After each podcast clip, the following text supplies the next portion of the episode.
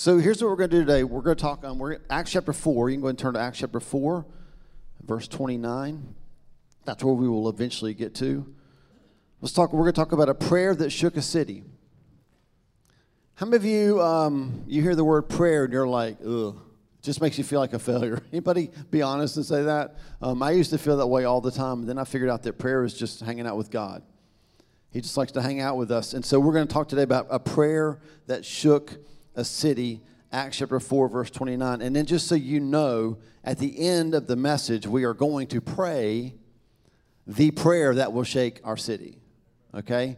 I'm just giving you a heads up. So at the end, when I call you to engage, you won't be like, ooh, I wasn't ready for that. So just know that's where we're headed, okay? At the end of the service, we're going to pray the same prayer that we're going to talk about today, the prayer that shook a city. Um, I am a sports fan. Uh, I love especially football, probably because of my playing days. Just seeing who's listening. I did try to play college football, and I became the manager of the football team. That's how that worked out.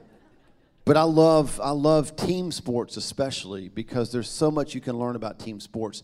So I'm listening to a biography right now, maybe it's an autobiography about Steve Young. Now, if you're not a football fan, you're gonna be like, Steve who? Um, Steve Young played quarterback for the San Francisco 49ers, and he was the backup quarterback to Joe Montana. Maybe you've heard of Joe Montana, arguably one of the best quarterbacks to ever play the game. I mean, now we've seen Tom Brady and Cam, so obviously Joe would be third on the list, I guess. Um, but Joe Montana was a four-time Super Bowl champion, um, NFL MVP, and actually, when Steve Young went to the San Francisco 49ers, he was promised that he would be the starter. It's just that when he got there, Joe Montana, who was in the twilight of his career, then had his two best years ever. And so Joe, uh, Steve Young's just like, what in the world's going on? And, and at the beginning of the book, he talks about his dad. He talks about how like his dad was just a great father, but he was a dad, right? Like he would say the hard things to Steve Young. And so early in his career, um, I believe it was he, when he was in college at BYU, things weren't going quite like he expected. And so he tells the story of calling his dad, and this is what he said to his dad on the phone Hey, dad, I'm going to quit and come home. And his dad said, Well, you can quit, but you can't come home. And Steve Young said, Why? He said, Because I don't live with quitters. Like that, that's such a dad thing to say, isn't it? And I thought about like we've be, we oh, please don't tweet this, okay? Just let me talk. We've become such a soft generation that we don't know how to hear a word like that without saying, "Oh, like that's," and I'm not. That's that's too. That's harsh. That's hard it's that's abusive. Like i'm not trying to make light of the word abuse. That's a that's a legitimate thing. But when everything hard is called abuse we don't know how to receive a hard word. Does that make sense? Proverbs 27 6 says this faithful are the wounds of a friend. It actually compares the wounds of a friend to the kisses of an enemy. And I, th- I thought it's interesting that we'd rather be kissed by an enemy than cut by a friend now, now dads can cut, right? Am I the only one? Like, dads can cut. They just have this way of saying things. Um, I can't, it's hard to picture like a mom with chocolate chip cookies saying, suck it up, buttercup, right? But it's not hard for me to picture a dad saying, suck it up, buttercup, right? It's just kind of a dad thing. That's why I, Paul said this in 1 Corinthians 4.15, and, and I'm, I'm going to lead us to the verse in Acts. I'm going to lead us to the prayer that shook a nation. 1 Corinthians 4:15, Paul said that the Corinthian believers had many teachers but few fathers. They were always learning but never applying. And dads don't let us get away with that. One of my favorite clips from Francis Chan, um, he talks about how we should apply the Word of God. And so he says, Would you, dads, like, can you imagine if you told your daughter to go clean her room and she went away to her room and then she came back like, you know, 20, 30 minutes later, and you said, Well, did you get your room clean? And she said this No, I didn't clean my room. But I, I learned the, the Greek word for clean. and I got a I got a group together, and we studied what it, what cleaning the room would look like biblically. But I learned a lot about cleaning the room. But he's like, but, but did you clean the room? No, I didn't clean it. We talked a lot about it. And Francis Chan's point is like, it's the obedience that pleases the Father, not all the learning that we do. We have many teachers, but few fathers. That is, that's a mark on this generation, isn't it? Listen, in case you haven't figured this out yet, you can find much better preaching on a podcast than what I'm giving you right now. But you'll, you've got to be a part of a family where you allow fathers to speak truth into your life. You can listen to a podcast that will help you understand why it's so hard for you to make your bed, but you actually need a dad to say, Make the bed. And I'll teach you how. Like to make the quarter something on the bed, right? Like you have many teachers, but you have few fathers. We're always learning, but we're never applying. Dads call us to something greater than only doing something halfway. Can somebody say amen to that? If it's worth doing right, all right, it's like that's our dads. Like you, you do something halfway, and your dad's gonna say, um, "Go do that again." Well, if you have a dad that loves you, there he's gonna say, "Go do that again." That's what fathers do, and our heavenly Father is no different. He knows that the point of the Bible isn't just to learn it, but to live it as well. That was kind of a thing in our in in our house. I would say like to the kids like what's the point of the Bible? The point of the Bible is to learn it and to live it. Now I've gotten older, I would say it's also to love it, right? But the point of the Bible is not just to read it and learn it, but to then do it. Jesus said, Now that you know these things, you'll be blessed if you do them, right? And I just keep thinking, like, dads are the best at making sure we actually do it. So when Jesus told the disciples to wait for the gift, when he told them to wait for the power of the Holy Spirit, they would have known that it wasn't just to make them better learners, but it was to make them better livers. That sounded so weird. I'm just one big liver, right? He said, I need you to go wait. We've read this, we've read these scriptures. This is at the end of Luke. I need you to go wait for the promise. Like I'm sending you out. We talked about the Great Commission and the Great Submission, right? I told you, I want you to go and, and I want you to make disciples of the whole world. Wherever you go, I want you to make disciples. So before you go do that, which is huge, before you do that, I'm going to need you to wait. I need you to wait to receive the power of the Holy Spirit. And they would have never heard that in the context of, oh, I just need to receive the power of the Holy Spirit so I can have a better life with Jesus. Some of us want to receive the power of the Holy Spirit so we can finally understand the Bible. Or so we can finally like feel it when we sing worship songs. That's not the point of the, of the power of the Holy Spirit. The power of the Holy Spirit was given to us so that we would be His witnesses, move outward. So when they heard Jesus say, wait for the gift, they would have known, oh, the Word of God. Learn it, live it. Receive the power of the Holy Spirit so that I can then go do what He's empowering me to do.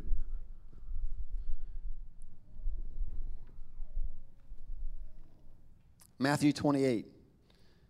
I'll be with you wherever you go. Fulfill the commission. Acts 1 8. Whether it's close to home or whether it's the ends of the earth, I will be with you. The power of the Holy Spirit moves us, but it also keeps us moving.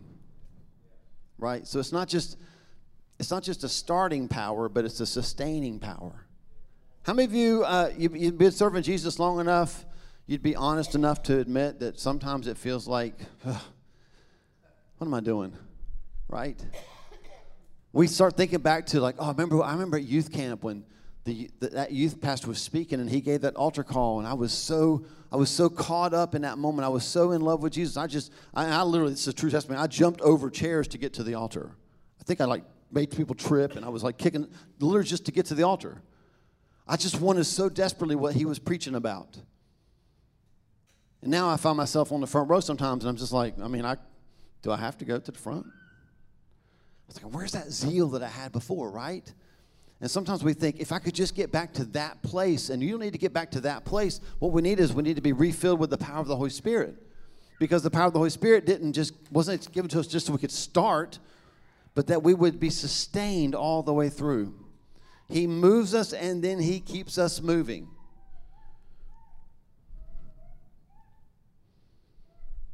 So when I read Acts, y'all ever read Acts? You should read the book of Acts. You should read it and you should start saying to God things like this Ooh, what would church look like, like today? What would church look like if it was like that? Like, what would happen? It, it, like, how, what, could you do that again, God? The book of Acts is fascinating, but when I read it, it's easy for me to think that the disciples, they knew that they were going to be led by the Holy Spirit. So I ask questions like, well, if the Holy Spirit is going to lead us, then where does the Holy Spirit lead us? Has anybody ever asked that question? I have an answer. Not Hawaii. Yet. We're still praying, right? If God calls us to plant the gathering Honolulu, we're all going to go, right? We'll find people to stay here, but we'll all go be the, the people that plant that campus and we'll suffer for Jesus there. I've already dressed in faith, ready to go, right? Yes, I receive that. when I read Acts, it, it's easy to see that they were led. But here's what I always think that as the Holy Spirit led the church in the book of Acts, they were led to they were led to one of two things. They were either led to opportunity or they were led to opposition. Now, if you've read the book of Acts and you, you're, you're already like, yeah, I see that, right? They're either preaching and thousands are coming to the church or they're in jail. Doesn't it seem like that? There's not a lot of middle ground. So I've always, I've always kind of read the book of Acts with that in mind. Oh, I, they're either being led to opportunity or to opposition. But then I read a prayer that they prayed and it changed everything and it changed and challenged the way that I see Acts in the way that I see my life, and I'm praying it does the same for you as well. Acts 4, verse 29. Now, Lord, that's the cue that they're praying. Lord. Now, Lord, consider their threats and enable your servants to speak your word with great boldness. Can I read that again? Oh, can we do this? Can we stand when I read that again? And while I read it again, I'm going to just give you a little heads up, a little jump start. You know, this is the prayer that we're going to pray at the end of the service. You don't have to wait till the end. I want you to feel, I'm, I'm going to talk to you for a little bit longer, try to lead you to the place where you see the gravity of this prayer. Because we're Americans, right? So we have prayers on posters and coffee mugs, like, but they, they were in a specific situation and they prayed this prayer as a response to what God had brought them to. Now, Lord, consider their threats and enable your servants to speak your word with great boldness. And then they continued stretch out your hand to heal and perform signs and wonders through the name of the holy servant Jesus. And just before you sit down and we continue, listen to what happened after they prayed that prayer. After they prayed, the place where they were meeting was shaken. And they were all filled with the Holy Spirit and spoke the word of God boldly. God, I'm asking today that you would do in us what you did in the church there, that you would shake this place Fill us, God, with the power of your Holy Spirit so that we will speak the word of God boldly. In Jesus' name, amen. You can be seated. You can be seated. Now, listen, I'm not planning, don't be scared of pastors that say this. I'm not planning on talking to you much longer, okay? I just want to get you through the history of what was going on in, in the context of this passage, of this prayer and then I want us to pray that prayer, okay? I, I am becoming much more bold about calling you to action, right? I, I don't do that to make you feel bad or to like highlight the people who don't feel like they need to make make a decision, but I am not just going to preach the word and then like, all right, see you, right? Like we need to respond to the word. And so I can't, I personally cannot read that verse 29. I can't read their prayer and go, that's cool. I'm reading it like, God, I want, I want that to be my prayer. Okay? So if I want that to be my prayer, we need to talk through quickly what got them to the place where they prayed that prayer. Okay? So, Acts chapter 2, you know, the, the Holy Spirit was poured out on the day of Pentecost. Peter preaches, and his preaching immediately takes a turn, right? It's so in your face. It's like, I'm not trying to make you uncomfortable, but Peter would like look at those people and he was like, Yeah, the Jesus that you killed. Like he was calling them out. This is the same Peter that denied Jesus three times. He's calling them out. That not, not just some Jesus, but the Jesus, and not just the Jesus that that person over there killed, but you know, you killed him. And he's been raised. And this is that that you're seeing today. This is the promise that comes after the penalty for our sins has been paid. After access has been given to the Father, this is the Holy Spirit that was promised to be poured out. This is that, and it came because you killed Jesus. And they, he, he talks about you killed, you killed, you handed him over. And then in Acts chapter 3, he's, he's on his way to the temple with his buddy John, and he sees a crippled person. That, that guy says, like, give me some money. And he says, You've probably heard this quote is silver and gold have I none, but what I do have I give you. In the name of Jesus, rise up and walk. And the Bible says he took that man's hand and he lifted him up before he got healed. So make sure you get this. Like, we'd be like forming a committee to pray about whether or not that's possible. And he just said, Get up. Now, we don't have time to go down this trail, but when I came back from India on my first trip and saw such extreme poverty and such extreme power in the church, Jesus showed me that verse and he said, See, the problem with the American church is if, if somebody asks you for silver or gold, you have it. So you give them what you have. And if, if Peter and John had had money, well, here's your, here's your coins. And God had to get them to the place where they were empty. And they, they could literally say, I don't have what you're asking for, but I think I have what you didn't ask for that you really need. In the name of Jesus, rise up and walk, right? So we have to get to the place where we're empty enough to just have the power flow through us. Everybody loves that. Nobody likes to get emptied, myself included, right? So they, they heal, they see this man healed, and that act alone, if you follow all the way through Acts chapter 3, that act gets them in front of the leaders of the church. And they get persecuted, right? They're called to account, and they're told to not speak in the name of Jesus any longer. I think it's interesting. I think it's interesting that they said to them, Look, you judge for yourselves whether we should listen to you or listen to God. But we're going to keep preaching in the name of Jesus. We, we, we in America, we take that verse and we make it a rebellion verse. Well, I'm going to obey God, not you. Boy, don't use this mic after me. It wasn't a rebellious verse. It was a look, y'all go ahead and debate among yourselves whether you think we should obey you or God, but we're going to obey God. But work it out, y'all. And whatever you need to do to us, do it, but we're going to obey God. And we're going to continue to preach in the name of Jesus. And that was the issue. They were like, do not preach in the name of Jesus any longer. Something about the name of Jesus was causing disruption. It was causing opposition. And so they were called to account for that. They said, Look, we're going to go ahead and continue to preach with boldness in that name. The name of Jesus, you know, the guy that you killed. They're telling the religious leaders this. There's no hint of fear. They're not trying to be jerks about it. They're just saying flat out, we're going to continue to preach the name of Jesus boldly.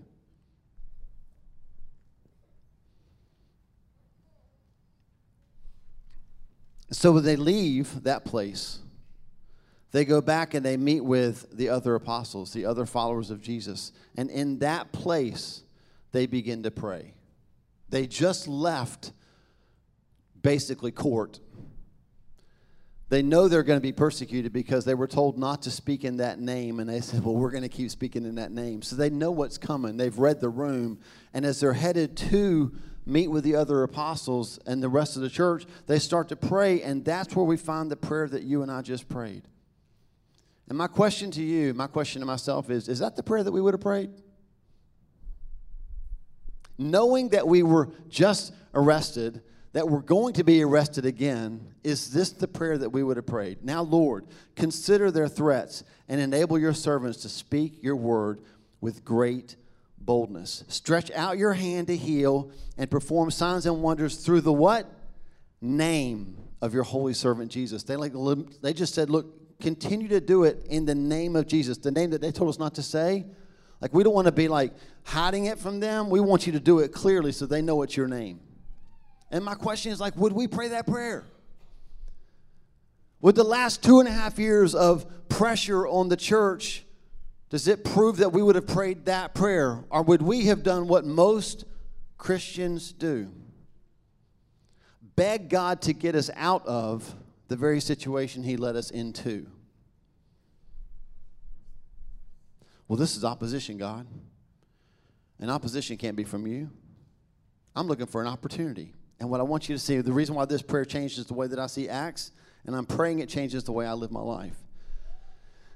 They didn't see anywhere in the early church where God led them into opposition. All they saw was opportunity. They didn't try to they didn't try to figure out well is this is this opposition or is this opportunity? Is this bad or is this good? They just said, "Hey God, consider their threats and now enable us to speak your word with great boldness. Basically, they're going to arrest us. They're going to put us on a platform in front of a whole bunch of people. God, when we get to that place, what an opportunity to speak the name of Jesus boldly. I mean, you ever watch, nobody watches C SPAN because that's boring, right? Um, maybe one person in here does watch C SPAN, right? But like, you ever watch trials on C SPAN? Do you ever, like, you know, I, I can get a little bit of anxiety, right? A little thinking like being on the spotlight can kind of mess with me a little bit. I, I, sometimes I get anxious watching it for the people, right? Like, they're sitting there and like there's this panel of people and they're talking to them and they're asking them questions. It never feels nice, right? It always feels like attack mode.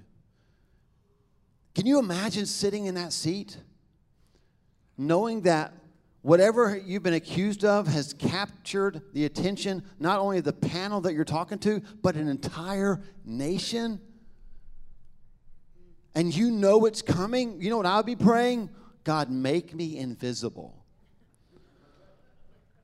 Send somebody else. Help me not to go blah, blah, blah, on national television. Help me not to soil myself. Right? There's so many things that come to mind. But what they prayed was, oh, God, now consider their threats and enable us to speak the word of God boldly. Like you've given me a great opportunity. The whole world is watching. I get to speak to a nation, and in that moment, help me say Jesus. I don't know if I'm communicating this clearly or not, but are you challenged? Because I'm challenged. I'm, I'm, we're so soft, y'all, that we don't want those moments. But the church was like, if that's the opportunity, then help me to see the opportunity in opposition. Like, step into that place and simply say, God, do what you want to do. Listen, the Spirit leads us to hard things and hard people in hard places. Just jot these down. Matthew chapter 4, verse 1. Jesus, that Jesus, y'all know Jesus? Was led into the desert by the Spirit of God. Oh, God would never ask me to do something hard. if you want to be like Jesus, right, you're going to get led into some places. Read the whole book of, of Acts and just see how many times the disciples are led to a world that would hate them. Jesus had told them in John chapter 15, verses 18 through 21 this world, if it hates you, it's because it hated me first. This world will hate you. Now, go into the world, right?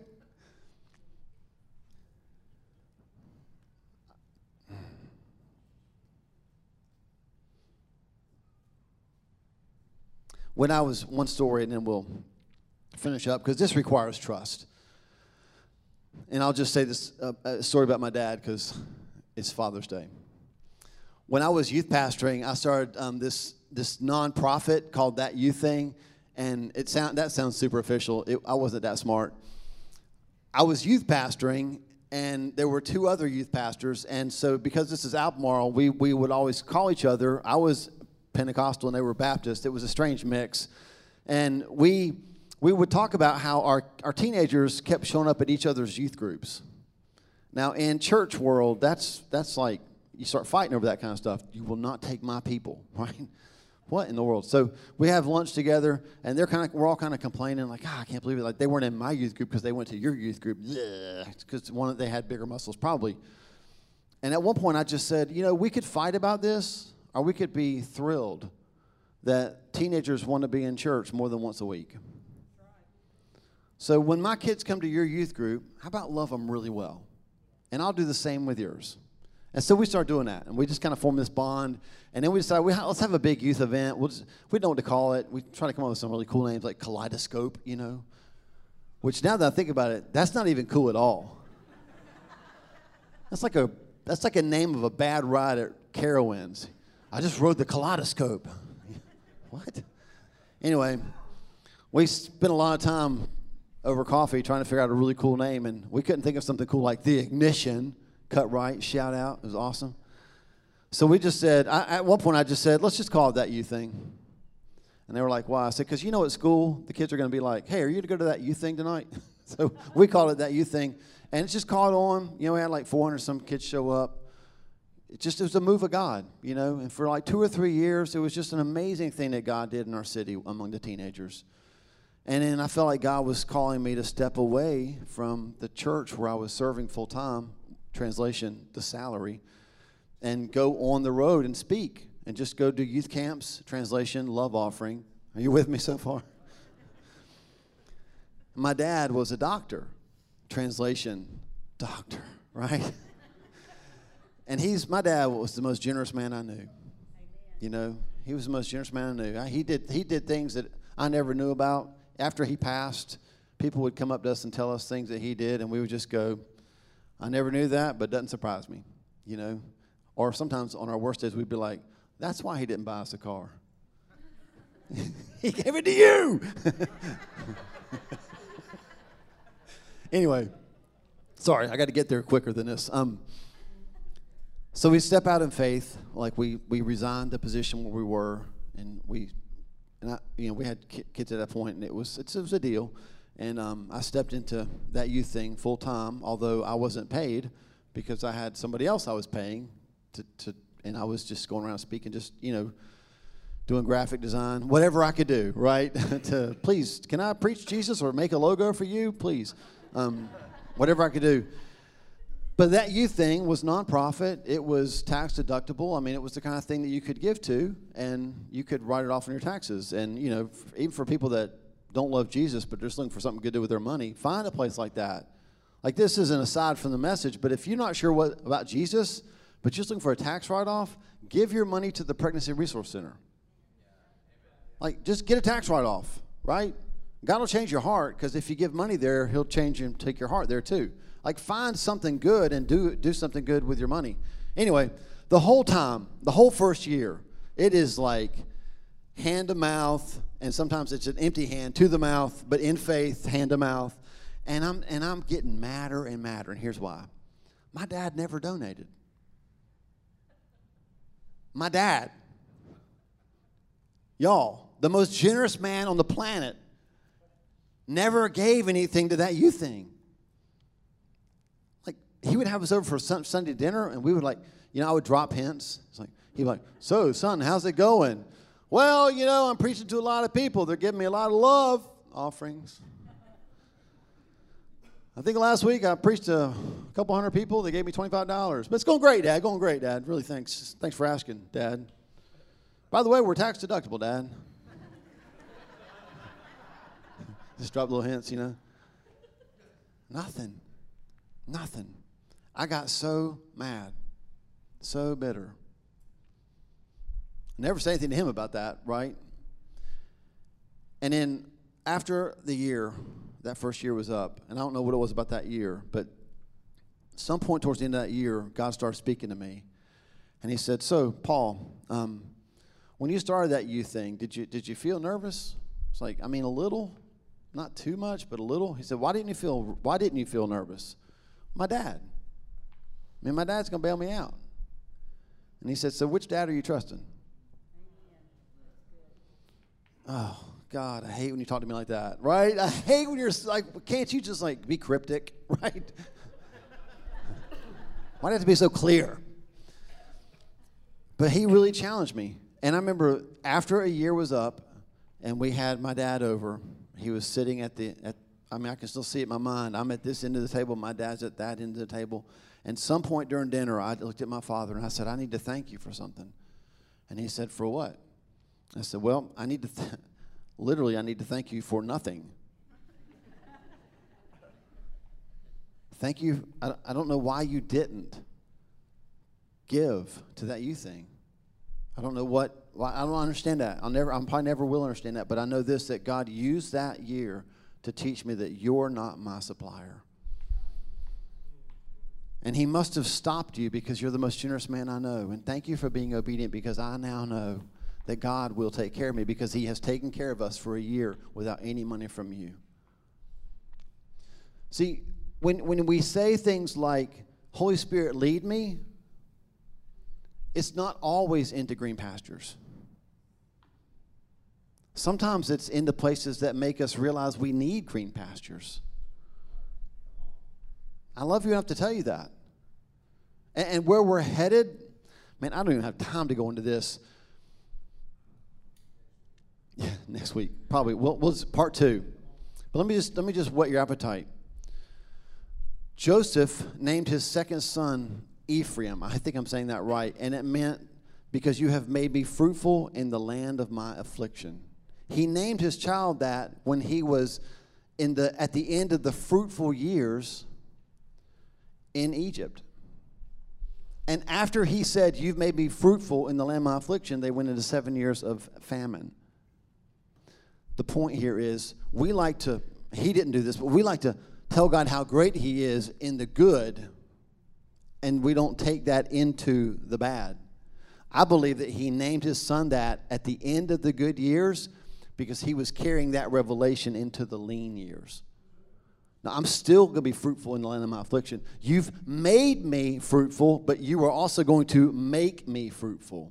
And I feel like right now in our country, I need, because I'm a pastor, I get a microphone, I need to say to the American church, hey, God's been faithful, but we've been in the fruitful season. And we're fixing to go into a famine season, and He's still going to be faithful. He's still going to be. He's still going to give us what we need. The Spirit allows us to come boldly before God and then live boldly before men. So we talk about pierce from pierced to power. He gives us, He gives us the power of the Holy Spirit so that we can be led by the Spirit, not into either opposition or opportunity, but always into opportunity. Always into opportunity. And now we need to pray.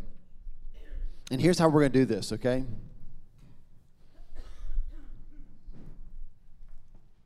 I want to be very specific if I can. I thought about saying, like, everybody stand up and let's all pray this prayer together. But if we're going to be faithful to the scripture, the people that are praying this prayer are already in a place of, they would say persecution because they've been arrested and called to account. I don't think we're being persecuted, but we're definitely in a place where we're being, there's a lot of pressure on the church. So I'd like us to pray this for those of you who are actually in a circumstance that you feel like is an obstacle. You feel like you're in opposition. You're, people are opposing you right now. Maybe at your workplace, it used to be okay to talk about Jesus, but now they're like, stop. Right? Um, I think about, God, kind of stopped thinking because it just leads me down these rabbit trails, but I think about the Tampa Bay professional baseball players who like said to their employer, we're not going to wear that patch. Right? They're not trying to be jerks. They're just like, oh, we, can't, we can't wear that. That would be opposition. Are you with me? And if you find yourself in a place like that, then I'm calling you. I can't make you, but I'm calling you to pray Acts chapter 4, verse 29. That now that you're hearing the threats, you would tell God, consider their threats and enable your servant to speak your word with great boldness. And if that's you, I'm just going to ask you to stand where you are and just put your hands out in front of you. And I'm going to close the service praying these two verses over you. Would you do that right now? Just stand where you are, put your hands out in front of you, and we're just going to pray right now. I don't know what your threat is, but I believe that there are threats right now coming against the body of Christ. I'm just going to give you a, a few more minutes to respond, and then we're going to pray.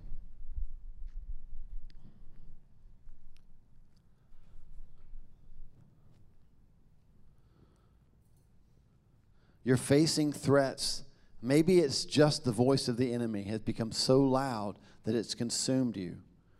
And you are so fearful of what he's saying that you've forgotten how faithful your father will be. It could be a job situation, it could be a relationship.